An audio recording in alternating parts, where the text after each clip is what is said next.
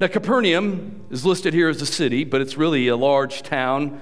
There's about 2,000 people that live here in the first century. There's people that likely came in from smaller villages to attend a synagogue on this particular Shabbat. Some of them stayed, but we're told here that they came and brought to him all who were sick and oppressed by demons. And so we see that this massive crowd of people must have gathered. Word has gotten out. This is the one who was acclaimed as the Lamb of God by John the Baptizer. This is the one who's turned the water into the wine. This is the one who cast a demon out in the synagogue, and now this is the one who's healed this woman of her sickness. The sun's going down. Friends, the sun's going down. What's the point of that? Remember, it was the Sabbath, and Jesus was in the synagogue when he was preaching and when he cast that demon out. The Sabbath in the Jewish calendar goes from sundown on Friday to sundown on Saturday. So the Sabbath is coming to an end. What day is it if the sun's going down on the Sabbath? Well, friends, it's Sunday. It's Resurrection Day. It's the first day of the week. The crowds are coming in on Sunday to be resurrected, where the kingdom is contained within a house in Capernaum. In this house, it would have been dark outside. They didn't have electric lights like we do. The doorway would have been open and there would have been light coming out of that doorway. The light of the world going out into the world. And in the darkness, we would have seen this large crowd of thousands of people gathered together. And there in the doorway is Jesus. There is Jesus He's healing the sick, he's casting out demons, he's blessing the people and showing that the kingdom has arrived. The crowds are coming, and Jesus is working. Verse 33 the whole city was gathered at the door. The whole city was gathered at the door because it's the doorway to the true temple. Jesus is the final high priest.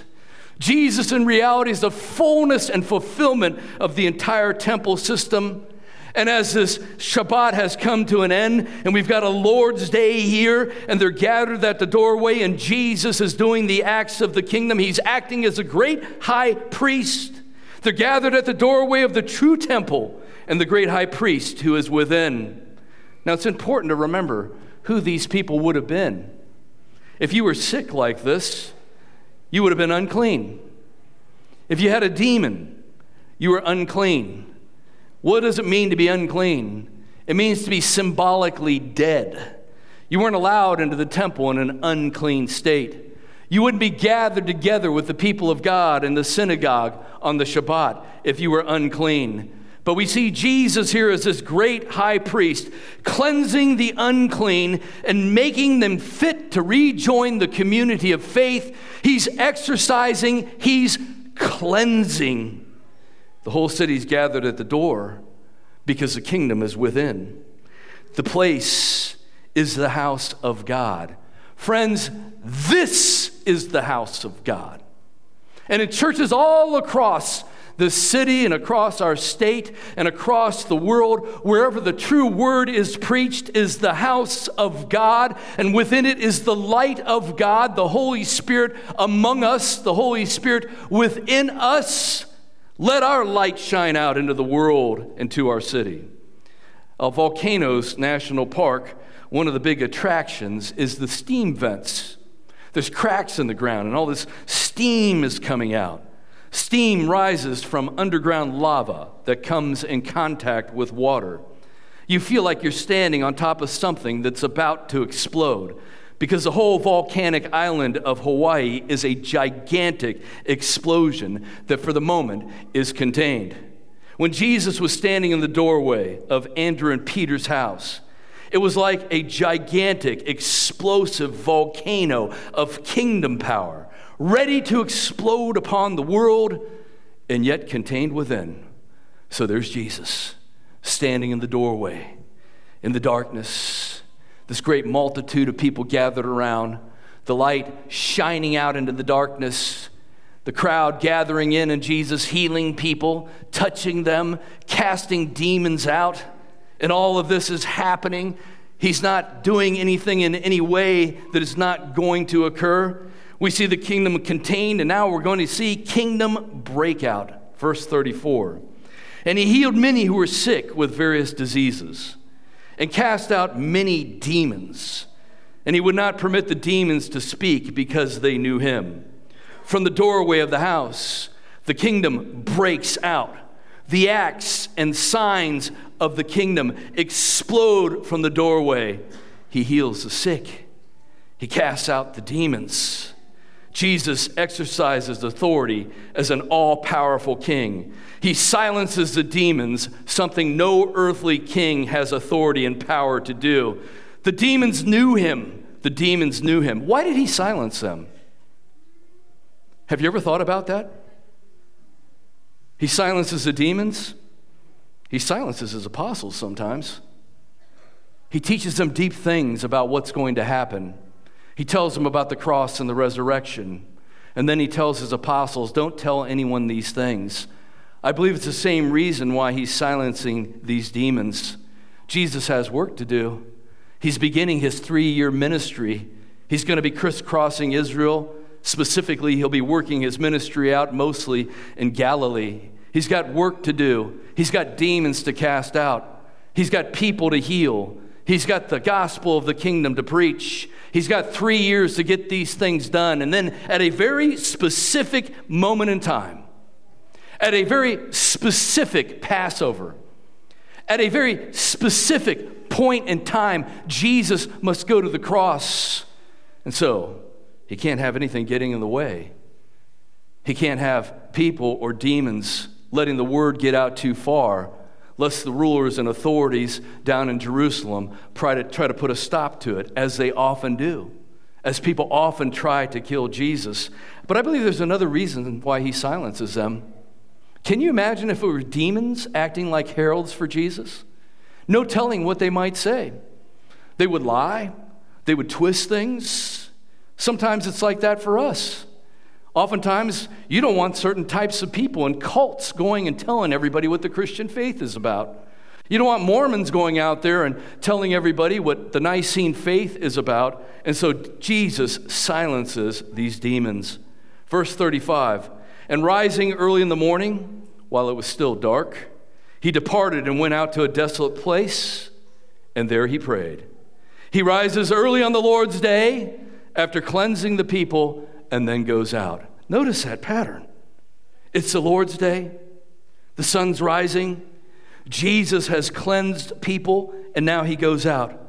He's forecasting his resurrection. For one day, three years from this time, Jesus will go to the cross and cleanse his people. Jesus will go to the cross for the salvation of the world, and Jesus will cleanse his people of their sins, and he will rise. He will rise in the early sunlight on that third day, and it will be the Lord's day.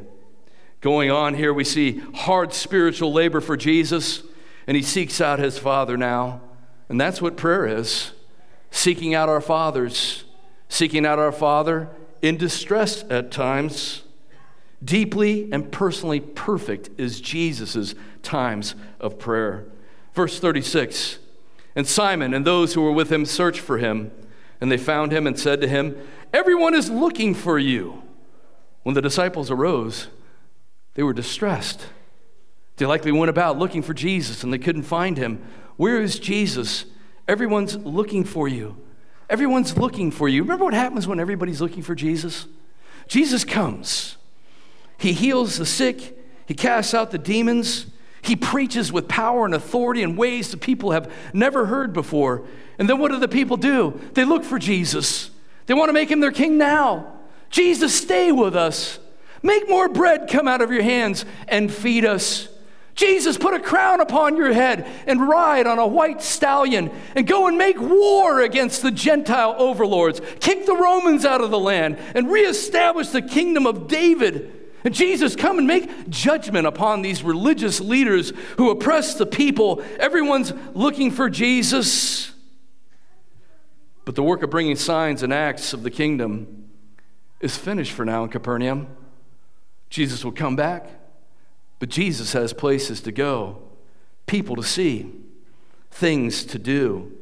Verse 38 And he said to them, Let us go on to the next towns that I may preach there also, for that is why I came out. And he went throughout all Galilee, preaching in their synagogues and casting out demons. But the kingdom is breaking out now. Do you see that? The kingdom is breaking out of Simon and Andrew's house. The kingdom is breaking out of Capernaum. It's time for the kingdom to break out into the next towns. And I want you to notice here in the text the primacy of preaching, that I may preach there also, for that is why I came. The primacy of preaching over signs. We've got to remember this. There are fragments of the church that put the signs forward as the important thing. Signs and wonders, that's where it's at. But, friends, notice how the signs function in the Word of God itself. They lend authority, they lend credence to the one who preaches. And so Jesus does these signs to demonstrate that he is the Messiah and that the kingdom has arrived. So the people will hear when he preaches. The primacy is upon the preaching of the kingdom. The kingdom breaks out throughout all Galilee with preachings and exorcisms. The Germans had a concept in warfare known as Schwerpunkt. Schwerpunkt means strong point. They would funnel massive amounts of soldiers, tanks, and cannons into a small area in front of an enemy called a Schwerpunkt. And having contained all that power, they would explode upon the enemy in a massive and overwhelming breakout. And that's what's happening at Andrew and Peter's house. The King of Kings, with all the power of the kingdom, was pooled up in that doorway, creating the most powerful Schwerpunkt in history, which exploded onto a dark, demon infested world in a breakout that has been driving back the darkness with irresistible force for the last 2,000 years.